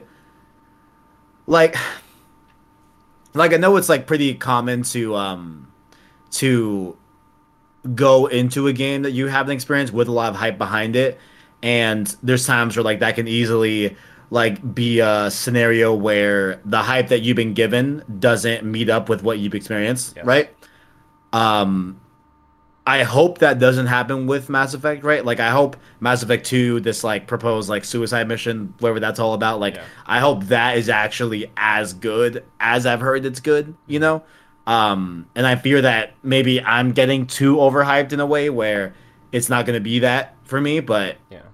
We'll see. So I am trying to just like temper it, like, hey, you know, um, also like if there's if it's like a visually like looking weird for me in some cases, like a it is a PS4 game, right? There isn't a PS5 version of this game yet. I don't think there ever will be. I There- think they yeah, said they that. said there wasn't going to be a, a update for next gen. There's like, I think on Xbox Series X you can play it at 120 frames, but like, Right. Right. And there's a performance and fidelity mode for everything. But like, yeah, there's not going to be a PS5 native version of this. Yeah, and I, I, I don't think that'll be a big thing because like all I ask for now is 60 frames. Yeah, because You know, also that's all I want. like it's a PS3 game that was, you know, it's like a 360. Well, 360 for third the the 360 version of that trilogy looked better. So it's a 360 game that's been upscaled for last gen hardware to be, you know, acceptable modern day, and you're playing it on the PS5. So, you know, so like right. there is those separations there, but Yeah. honestly, I, I and I understand what you're saying about like things being overhyped because I've been there, but I'll say even if like narratively, it's just like I don't even think saying this is accurate, but even if you feel like narratively it's just standard fare, I think what is the most impressive for someone like you will be what's going on behind the scenes and like mechanically and the way that the choices and relationships and all this stuff meld together because I do think that's still impressive. Um, even if it's Yeah. not like mind blowing, but it, it's still cool, and I think you'd appreciate that at least. And um, Yeah, like the the one thing that I keep thinking about that I think will definitely work for me is those character Mhm. relationships. Like, you know, like I I don't know. Like I I tend to be like, yeah, like eh, I am gonna romance one person for sure, right? Like like like, I'm a you know I'm a very you know your, your you know what I'm saying. loyalties will be tested. I'm very loyal, You got you know three games. You got three games. I where do. You can, you can mess things up, man. I'm very stubbornly loyal. I feel like you know. And Like- there's new people that get introduced down the line. So you could think you're you're committing to somebody in Mass Effect One, but then Mass Effect Two rolls around, and you're like, "Who's this?" You know? Given given history, right? Mm-hmm. I feel like I'm gonna find someone in in Mass Effect One, or maybe I don't. Maybe I maybe no one tickles my fancy, you know, and I just wait until I find the right one, Mhm. right? Um, but I feel like when I when it hits, it's gonna hit. That's gonna be Baby Girl, and I'm not letting go of Baby Girl. Sure. You know, under under any circumstances. Yeah. Right. Now, Um. So who who will Baby Girl be? I don't know. You know. I love that because the thing is, Bioware, I feel like needs a win, and this is an easy win for them. This this Yeah. was in their back pocket all last generation. You know, for like Yes, they're like, Yeah. hey, when we need this, it's ready to go. Yeah. um, and that's absolutely now. So like, I I don't have much faith in a Mass Effect Four or what's the future for Bioware as it stands right now, but this trilogy as it exists is excellent. Um, I'm very excited to just have it to consume in one sit, in like not one sitting, but like in one con- cohesive playthrough because I've never had that experience before. Um, Yeah. And I do love that they're like building and playing off the fandom of it here because the great thing about Mass Effect really is those character things because my favorite crew is probably different from somebody else's. It's probably going to be different than yours. Like, and just the evidence of them realizing that because they've always been good about recognizing the fandom is that custom box art thing you can do where you can make it like uh all tinted blue. If you play paragon you can do all red. If you're renegade uh, you can choose a mix if you're like case to case. Um, and then you can choose your favorite crew members and they're the ones that uh, paint the box art with their profiles. So like I forget who's in the stock one, but I got like I got Thane, Garrus, Miranda front and center on that. They are my favorites of the entire trilogy. So like seeing them, like it's super cool. It's a feel good moment, and I'm falling into the hype the more I'm talking about it. So Yeah. Yeah. Yeah. and I'll say one last thing. Mass Effect 1, from what I hear, is pretty weak when it comes to shooting. And it's not too long, so if you're feeling down on Mass Effect 1, fight through it because I can guarantee you 2 is worth it. Yeah, yeah. I have heard that from multiple people before, definitely. And like I'm never gonna take that one context into Mass Effect One. I think that's the only thing I'm taking in. It's like, hey, might not be the best mechanically. First game in the series, it is what it is. Yeah. Right. Um. So yeah, like I'm gonna take that into consideration into the experience for sure. Um. But yeah, I'm gonna try and be as open minded. You know. Yeah. Um. I. I'm almost more excited to see who's to be baby girl. If I'm being completely honest, Christian, you know what I'm saying? I'm curious. I'm curious. We'll see. I will See. judge you. I Who's- I will, yeah. guaranteed I will judge you. Also, who's to be my boy? You know, Oh yeah, dude. my main homie. You know, I'm very interested in that. I always need a main homie, right? yeah, I, I'm Yeah. very basic, but Garrus is my favorite like companion in like any Okay. game. He's Interesting. elite. He's fantastic. Um, Okay. Okay. but We'll see. We'll see. There's one last thing. Oh yeah. So two, I think, is good mechanically because there is no joke. There is a ability in two that I like judge other games on because it's just so so satisfying. It's an ability where Mass Effect has some cover shooting, right? You can Mhm. target a person. It's like an L1 or R1 ability. Um, it's like a it's it's kind of a warp strike where you zoom across the battlefield, teleport, stun them, and then I love to do this. Immediately follow it up, follow it up with a shotgun blast. Mm. It's it feels incredible, and I cannot wait to do that again. Yes. It's too good. Yes, I see that. Last thing I'll say Mhm. for the time capsule. Uh, in the same vein that I judged everyone uh, and really made it a point to judge the Arkham Knight Batmobile debacle, Mhm. you know, I will be assessing the Mass Effect 3 ending debacle and seeing if y'all are being big, big, big crybabies Yeah, or you have a point. So that will be that will be determined officially. Kevin, sure. I, was talking about this on my stream last night. I'm Mhm. I was talking to chat. I was like, I'm fully prepared for some revisionist history BS of a bunch of articles coming out the next couple weeks, being like, you know what, Mass, Mass Effect Effect 3's 3's ending is actually good. ending. It's like, yeah, I think honestly, I think the thing is for a series so well known on telling your story, like three was supposed to be the ending. It was like the definitive ending.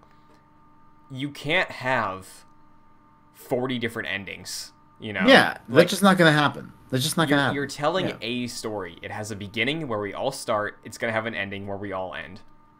The variations of that ending, it's like Kevin. It's like Infamous Two. You know, Mm-hmm. Infamous Two. uh, Personally, I like things about both endings. I don't love either of them, but like True. True. it's it's the same thing here. It's like obviously not the dream thing I want it to happen is gonna happen because they are telling a story. I'm just choosing my path through it, and right. it's like it's three main options. I'm not gonna say anything about them, but like that was the big thing, and I think people were upset about it and they were over dramatic about it. Personally, Yeah, yeah. Because I even recall in the heat of that, hearing about Mass Effect 3's ending like being this whole like hoopla, like like big BS, bad, uh, uh, whatever. it's a really Um, yeah. As a kid, so coming at it from an adult, playing through it all, I will be judging the Mass Effect 3 ending in that scope, and I'll see. Are y'all are crybabies, or there's a legitimate concern there? Yeah. And like maybe it doesn't work with me. I don't know. Mm-hmm. We'll see. Maybe I end up not not not liking it. But like I do even before you said it, I do agree with like you can't have multi like that's not feasible. Mhm. Like like that that's just not gonna happen. You know? So yeah. if if all of it converges to one ending, I'm totally I totally understand why. Yeah, like- right. Like, yeah. you cannot like the ending, but like that doesn't mean that three's a bad game. You know, like Right. three's a Right. great video game compared to like any other game from that generation. Three is still excellent. So We shall see. we will. We shall see. Uh, well, sir. with that, we're at Pots. Pot, pot, pot, pot, pot, pot, pot, pot. Pots this week doing a little check-in for E E3 2021 because we're about a month away as of today.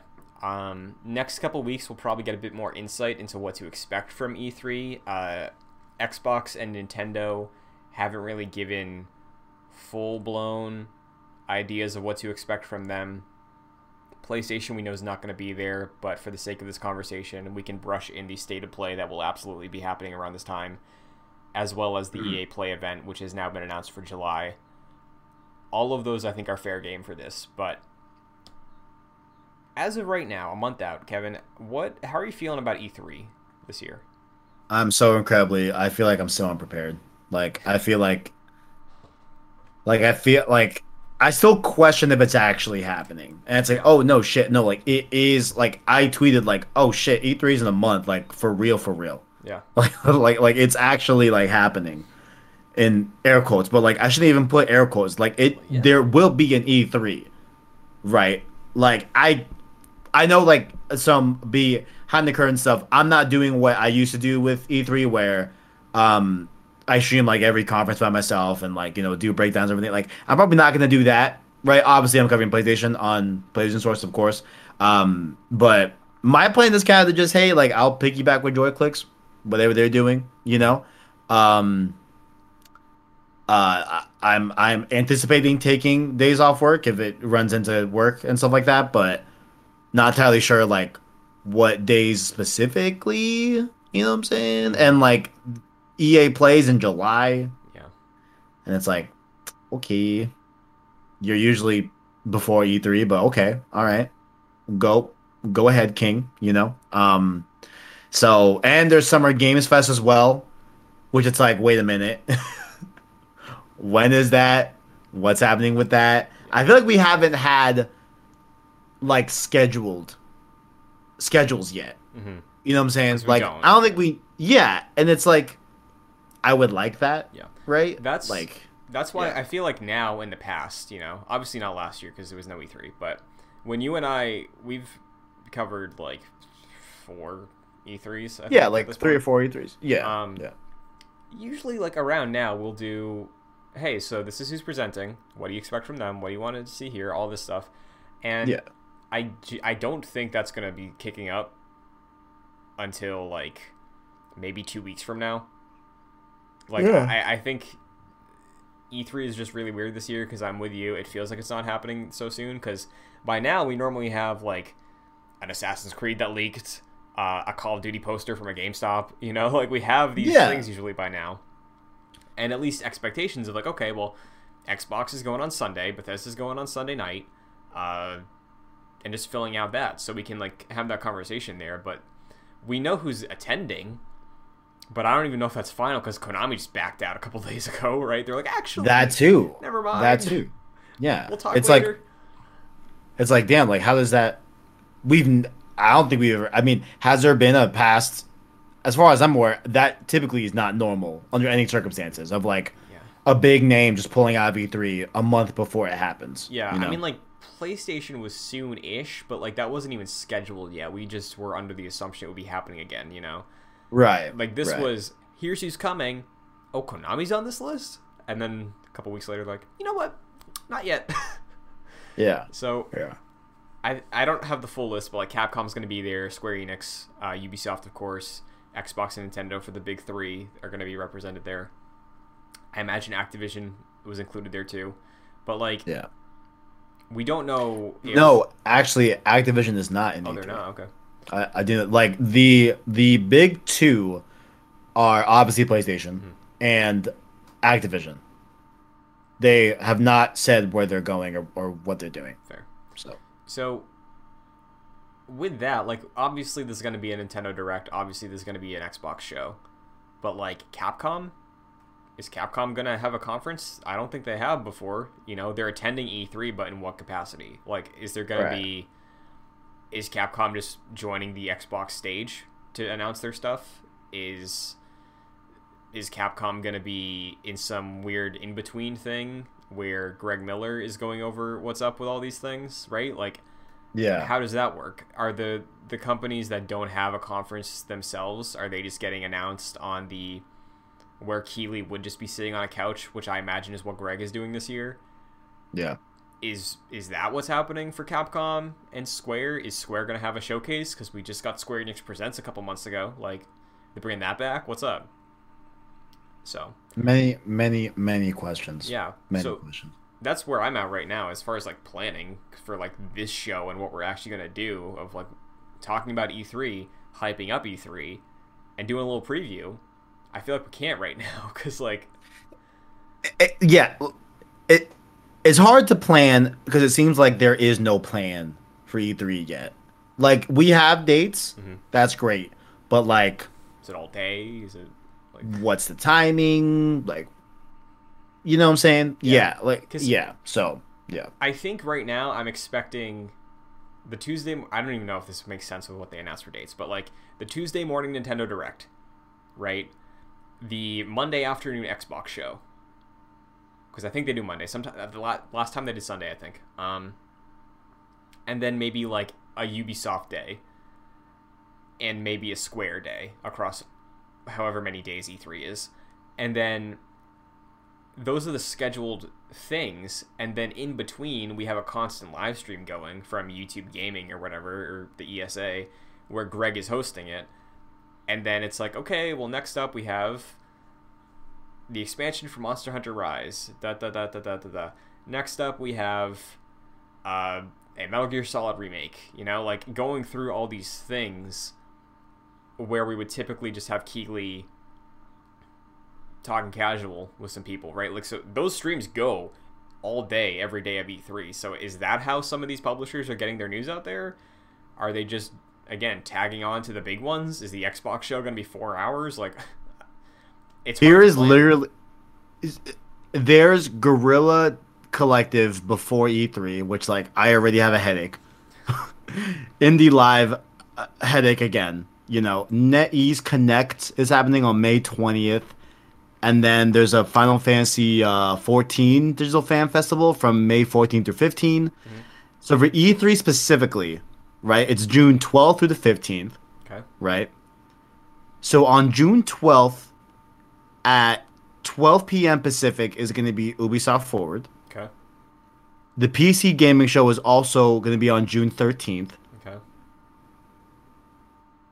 Yeah, those are those are the only E3 things here because after that there's a Future Game Show which I don't think is a part of E3, Mhm. and that's June 13th, which falls in the spot smack dab in the middle of E3, right? Kind of dual streams going. Yeah, and then we just have Christian. We just have June for Summer Games Fest. Yeah, cuz like June. we like we know there will be an hour long Nintendo Direct, there will be an Xbox show. Like those are Yeah. happening. We just don't know when. So Yeah. I feel like it's hard to get excited for E3, and all of that on its own.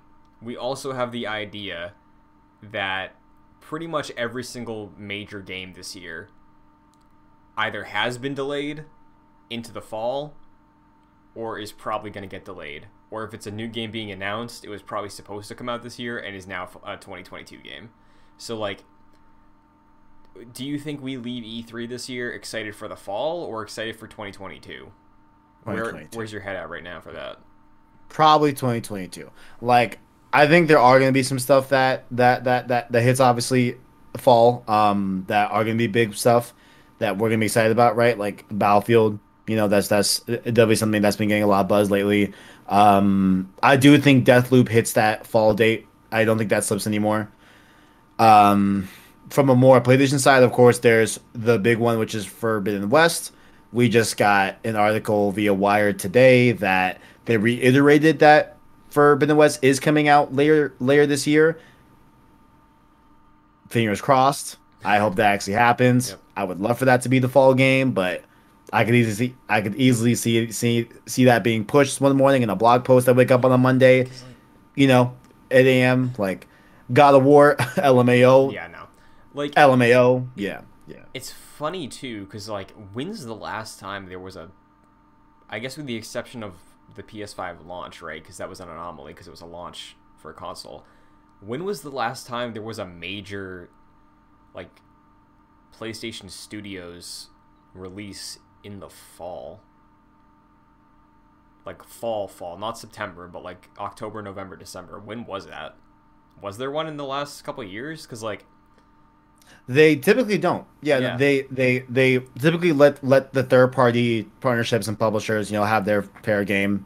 and they're obviously gonna make a lot of revenue during the fall anyway because Right. they're buying third party on PlayStation, so it's like whatever, you know. Yeah. Um, but yeah, no, like uh, aside from PS5 launch, which is of course th- that's a console launch, that's a whole different ball game. Um, you're right. Yeah, they they they they typically don't launch like Spider-Man was September, Yeah. right? That's probably like the closest thing we've gotten to like a fall PlayStation launch for sure. So, Mhm. yeah, Because like maybe Horizon's in that's in September, October. I'm Sep- still. September feels early for not having seen much though. I think they're gonna blow it out at the at June. You know, Mhm. June or June or July. Like I think I think that's the time to blow it out.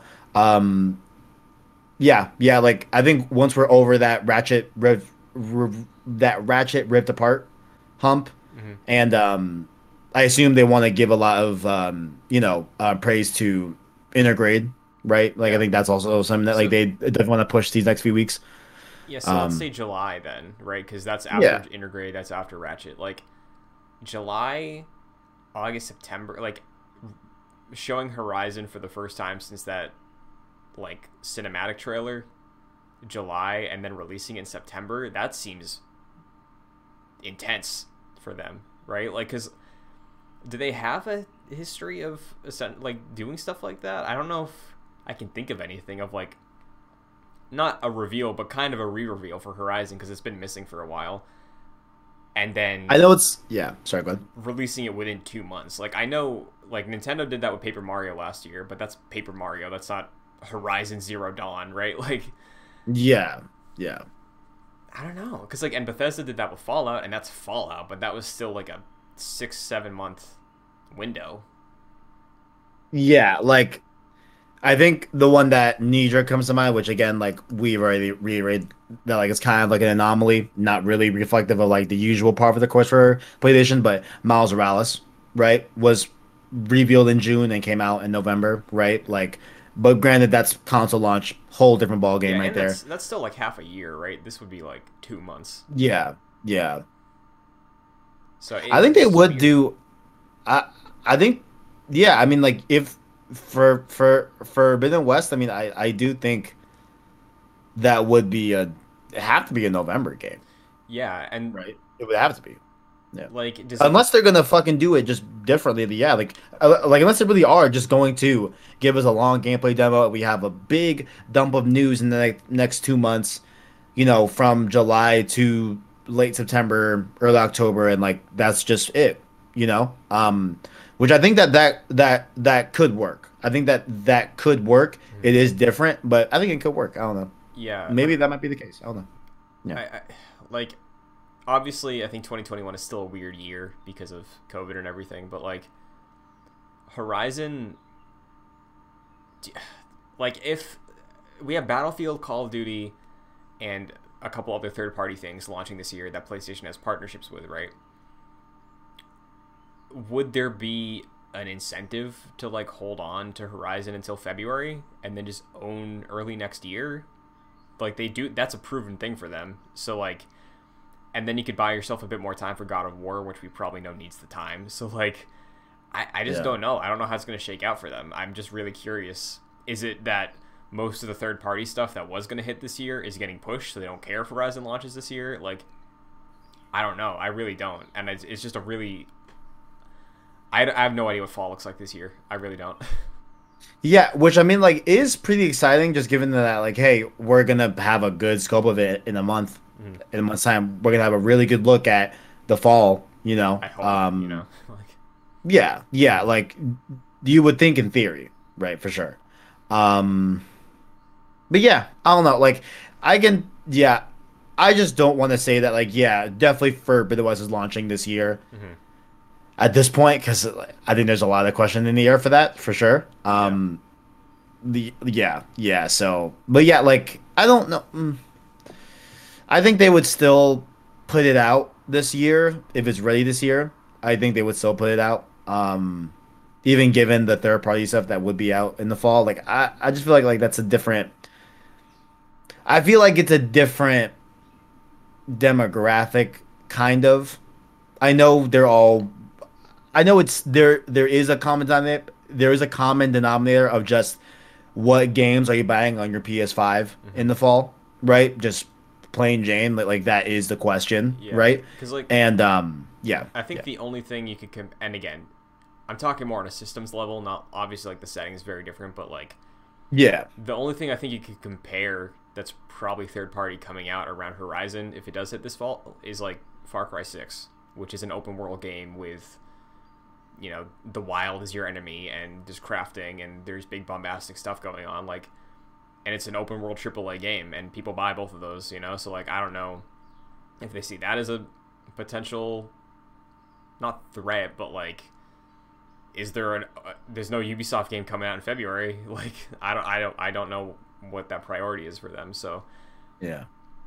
it's Yeah. weird um I guess in a similar vein then because it, it sounds like you're leaning this way do you think most of the stuff that we're used to seeing fill out the fall from a third party lens is going to hit this year or no I think so. Um, yeah, like I think everything's still gonna hit. Um, of course, we've had like very questionable reports around COD this year. Um, if that drops, but like I don't think like 2K is gonna like get late or some shit like that. Like I think like any any other franchise, they um, I would be interested to see if like there's even more of a discussion and critique about the quality of these games, given that these are the games that were affected the most from COVID, right? I think that's a interesting look to see from that type of lens and see how those go specifically. Um, but I think above all else, like the publishers are still like, listen, like these games are going to be out under any circumstances, right? Like, and I think a part of that is maybe tied to why we had Toys for Bob last week on COD, right? Like, I think, granted, they're on Warzone, right? But like making content and ha- having that content flow for Warzone still come at a pace um, that may have been inhibited because of COVID, right? In terms of like the long term, right? Like, yeah um, yeah, The only thing that's making me a bit hesitant to b- be on that with you is that Mhm. like not even a year ago we had Cyberpunk. You know. you're absolutely right. So You're absolutely right. Yeah. at the time it seemed like every major like the buzz around most major upcoming games was like hey, we don't want to be that. You know, like Ubisoft Yeah. you can say whatever inspired them to do whatever, right? But like after Cyberpunk came out, they did push some stuff, you know. I don't know Right. if that's a direct cause and effect, but like you know, it's a big budget game that is filling out a month the way some Ubisoft stuff does, the same way like I'm with you where I don't think COD is moving, right? Like Call of Duty Right. Yeah. they ship Yeah. the game without a story one year. They will ship a game no matter what. Whatever's ready, they'll do it. Yeah, that's that's what I was gonna say. Like like like um like 2K and COD and like all the like major major triple A third party games like they don't have like the same like hype level as a Cyberpunk, right? They don't have the same like new IP like expectation like clean slate than Cyberpunk, right? So as shitty as this sounds, right? Like yeah, Activision has and will again launch a COD that is considered quote unquote broken in some aspects, Ghost but they'll still do it. game, wasn't it? Or like launch Yeah. year or something. Yeah, yeah, yeah, yeah. Ghost was launch year for the PS4, and it was on like seven fucking titles and stuff like that. And like, yeah, definitely not regardable. But bottom line, people still buy it. Yeah. You know what I'm saying? So like, I think as shitty as that reality is, that's just where we're at right now with those games. Um, and I think that like that's not going to change. Um, because that's like it's literally at a point where it's like, is the game playable? Like, like does it function to a degree? We'll ship it. like, like that's how I feel like they they literally almost treat that. You know, whether that's good or bad, it's up to the person, Right. right? I think obviously that's not the best way to look at a game release, but um, but yeah, that's just that's just kind of how that goes with with those games specifically, right? Um, but like I think if it's more of like a Deathloop, right? Where like if that's just intrinsically just not done, I don't think they would put out that game. Yeah. Right? They're just different. That's that I think could be more sus- like more susceptible to a cyberpunk type of narrative, you know. Sure. sure. So sure. I guess for you then, um, as somebody who we've had conversations about this since like the next gen launches. Um, it feels like it's a slow burn to like really kick things off. Like Returnal seems like it's a good shot in the arm of like, hey, this is a true follow up console to the PS4. Ratchet looks like it's going to be that too. But with seeing the things that got bumped to around this time, right? Like Returnal got a bit of a bump. We expected Ratchet sooner, but it's you know summer. Um, Launch window. yeah. Like, okay. no, knowing what's happened there, are you at all worried about the fall as a PS5 owner in terms of having like new stuff to play? Because like, yeah, I, I think that's a genuine concern to have. You know, like launch was good. Stuff since launch again, it's been kind of a drip feed, but there's definitely highlights. And now, stuff that should have been early this year is probably going to be the fall, but we don't even know at this point. So, like, what's the new new stuff that was going to be the fall? Like, how, what's your head out there? Are you concerned about fall as a new console owner right now?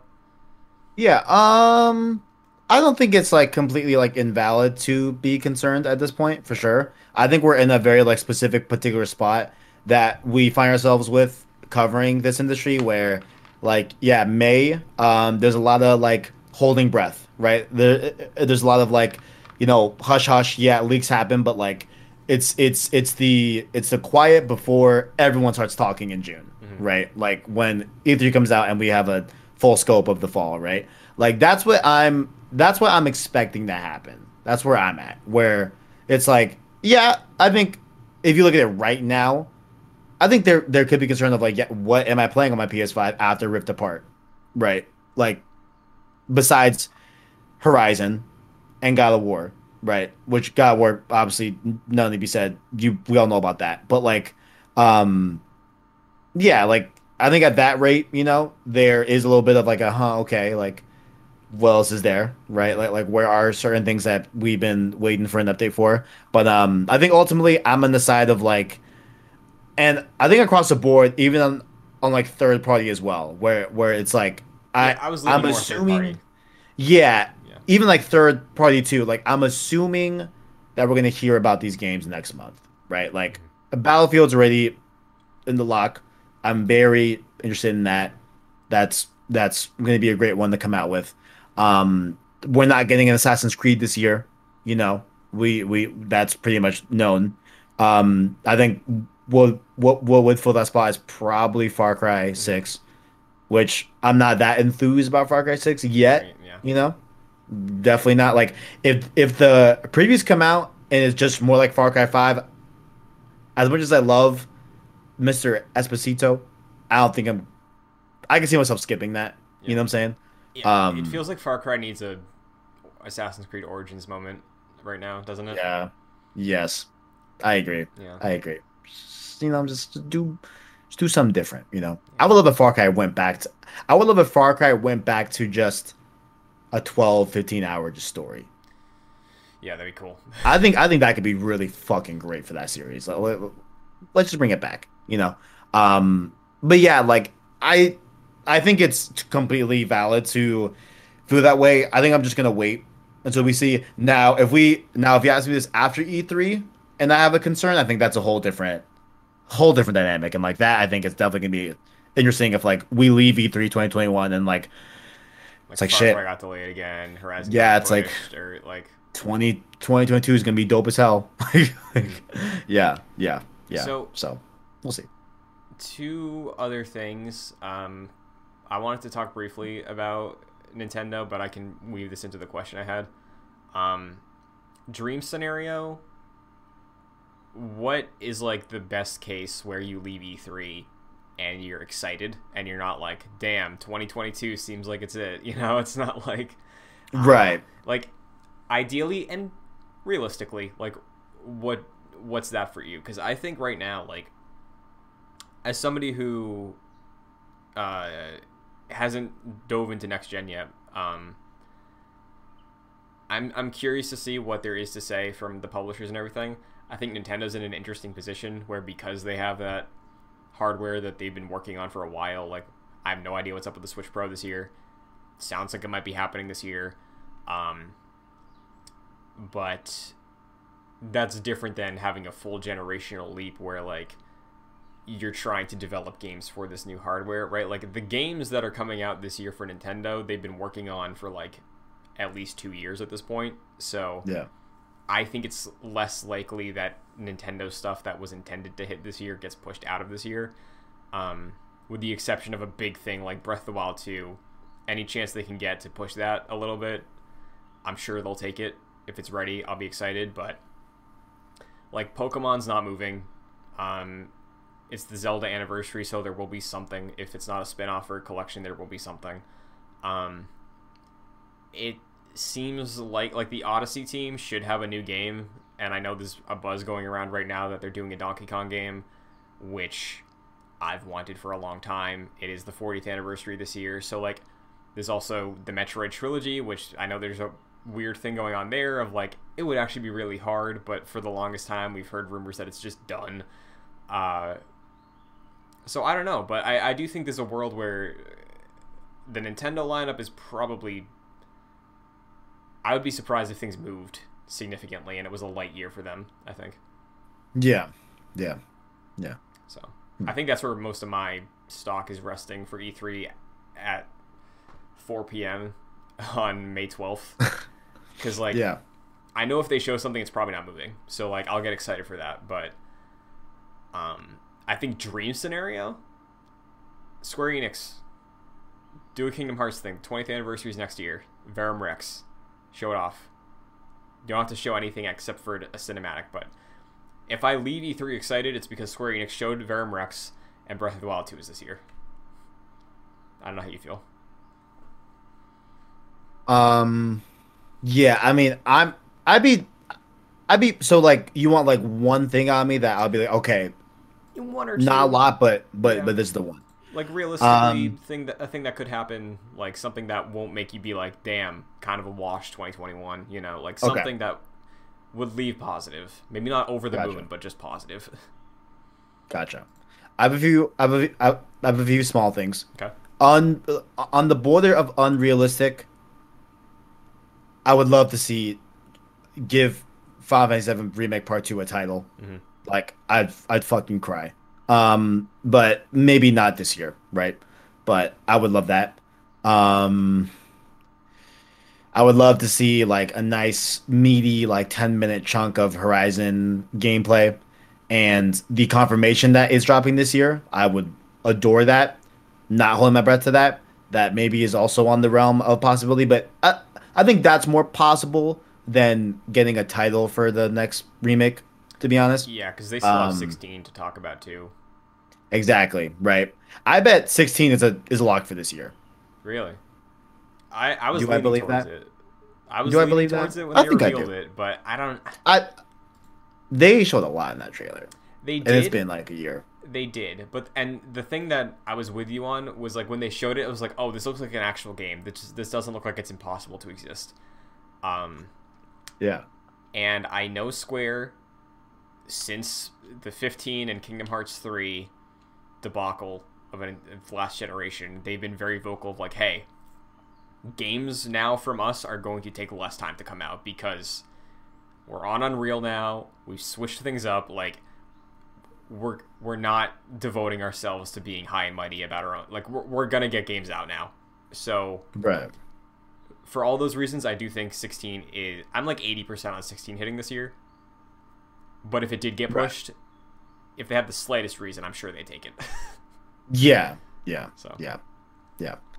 Um. So yeah, right, right. So so that could definitely halt them. Like even wanting to bring up remake part two for sure. Like might as well push 16. Um.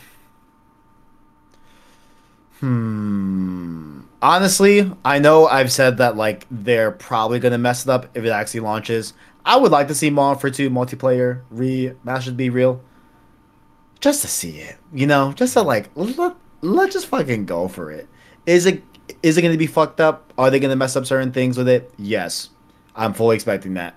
You know? But like I think we're beyond the realm of like the COD loot box era. I think we don't have to worry about that necessarily being in Modern Warfare 2. Um, because I think that would have been like the worst type of messing up that game uh specifically.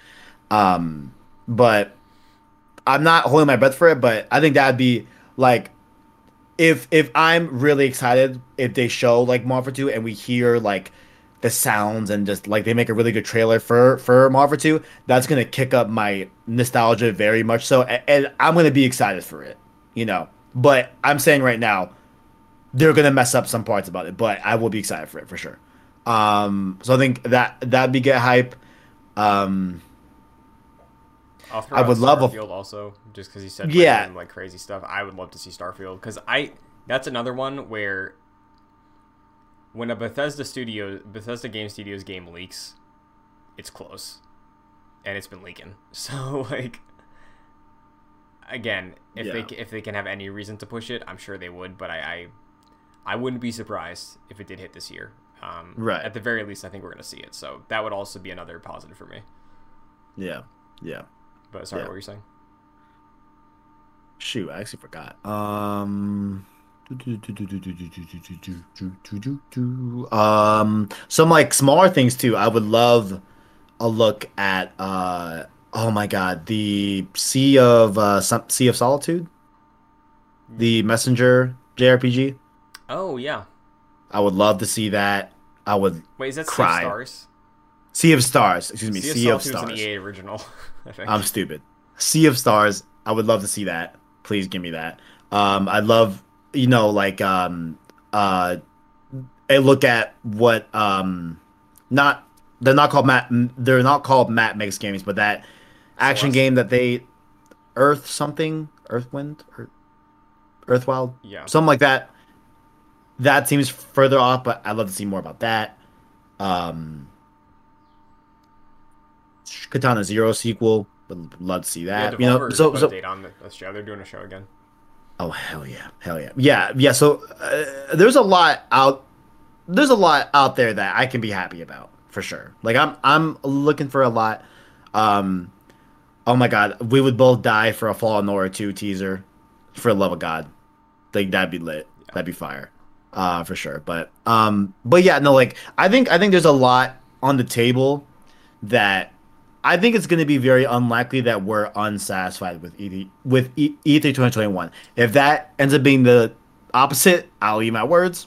You know, I don't want to jinx it, knocking on wood, but like I think that there's enough here on the table that also, I mean, we haven't even talked about Rocksteady and stuff like that. Like I bet will we see Rocksteady at all? Like Ah, that's know? another thing. I, I don't think we'll see Rocksteady because like Gotham Knights was first and that got pushed. So Suicide Squad's probably getting pushed further. So like, no reason to You show know. it now if Gotham Knights is the next game that's coming out next year. You know, and like Harry Potter also like. I good point. Good point.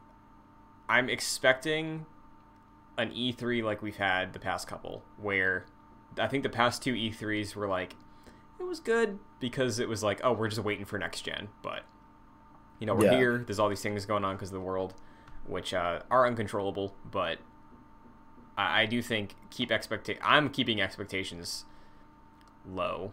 I think because I I love E E3. E3 is my, one of my favorite times of the year, and Mm. I'm just not really feeling the excitement. Like I sure as hell want to see what Nintendo's up to this year because they haven't talked much, and it is there's some pretty big things that could be hitting this year. But I think regardless of whatever, we're still gonna see those. But as far as everything else goes, like yeah, I just don't know because I, I really could see everything that I'm expecting to hit this year just get pushed. So. Yeah. Yeah. Yeah.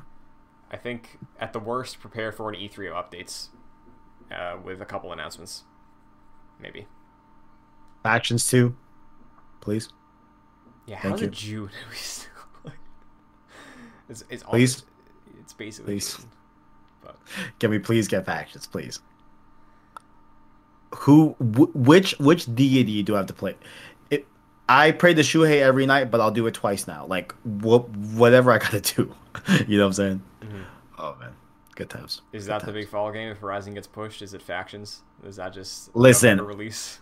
I know from the general populace that is not the caliber that would fulfill me. Mhm. like, like I'd be good with that. I'd be good with that. Would I? I'm saying that in like a half joking manner, to be honest, but um, I'd be down for that. Mhm. you know. But like, will it actually be like the the main staple for PS5 in fall? Not sure. Um, but yeah, we'll see. We'll see. We'll see. Yeah, well, uh, like Kevin mentioned, we will be watching E3 stuff here on JoyClicks. So if you want to watch along with us, we'll be here when whatever the hell's happening is happening. Um, but until then, Kevin, where can everybody find you? You YouTube.com says PlayStation Source. Um, you can watch me beat Metal Gear Solid 4. I'm very excited about it. hmm Very, very excited. It's it's mere hours away as of this recording. You know, where will this game end? I'm very excited, not only because I want to see the end of MGS4, but we're one step closer to Metal Gear Solid 5. You know what I'm saying? Like the real the real meat I think that we're gonna be having here for sure. Like I, I I'm very curious about MGS5 because like there was so much discussion about MGS5 that like I just had no context for when it was happening. Right. So to finally like be able to step back, experience it, and then retread those similar aspects of the whole debacle, I think is going to be really, really interesting um, to see through a through a player's lens now instead of just like a spectator.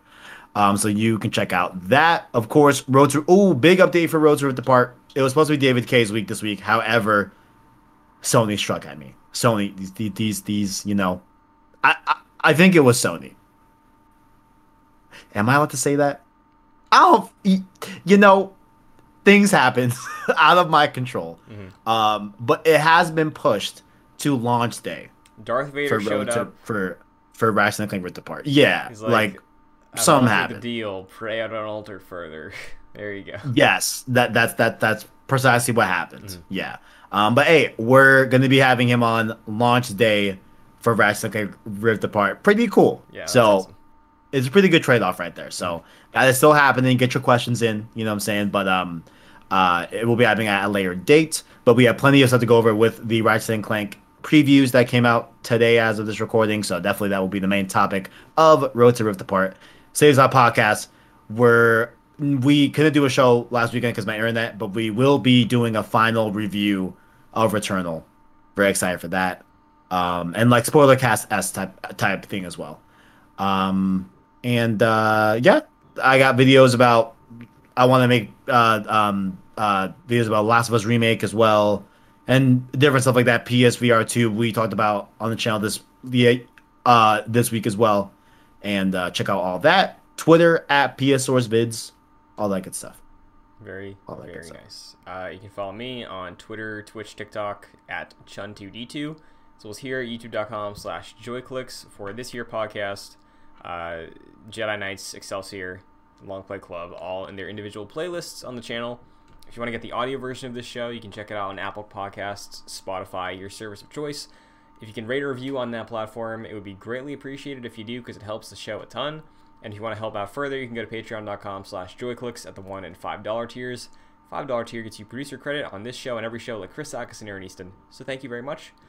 And um, yeah, I somebody outside's like doing construction. So I don't know if you hear a hammer. It's not Thor. It's a some just somebody in my neighborhood. But I don't hear it. I don't hear it. it's going right now. Oh yes, I do now. Yep. I do. Okay. I do. I Well, do hear it. uh, that's gonna do it for this week. We'll be back next week with hopefully the start of our E3 previews. Uh, until then, though, it's pizza time. It's pizza time.